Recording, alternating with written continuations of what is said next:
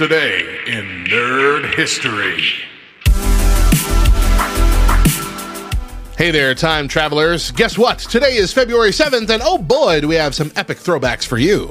Rewind to 1985, and boom, the Anti Monitor crashes into DC Comics like a cosmic wrecking ball. This baddie first peeked out in Crisis on Infinite Earths number 2, then fully unleashed his universe smashing antics in issue number 6.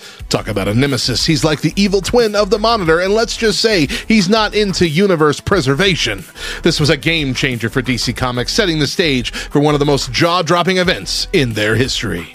Fast forward to 2014 and it's lights, camera, Lego, action! The Lego movie hit the big screen, taking us on a wild 3D animated ride with Emmett, our everyman Lego hero. He's just your average minifigure until he's thrust into an epic battle against a villain who's got a serious obsession with superglue. It's a story about sticking together. Uh, quite literally.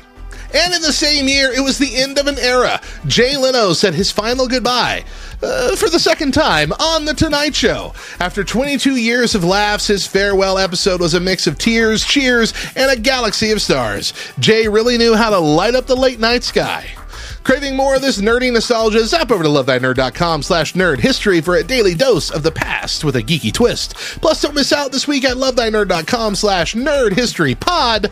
We're diving deep into the LEGO universe. Join us as we explore the bricktastic world of LEGO Masters. It's going to be a block party you won't want to miss.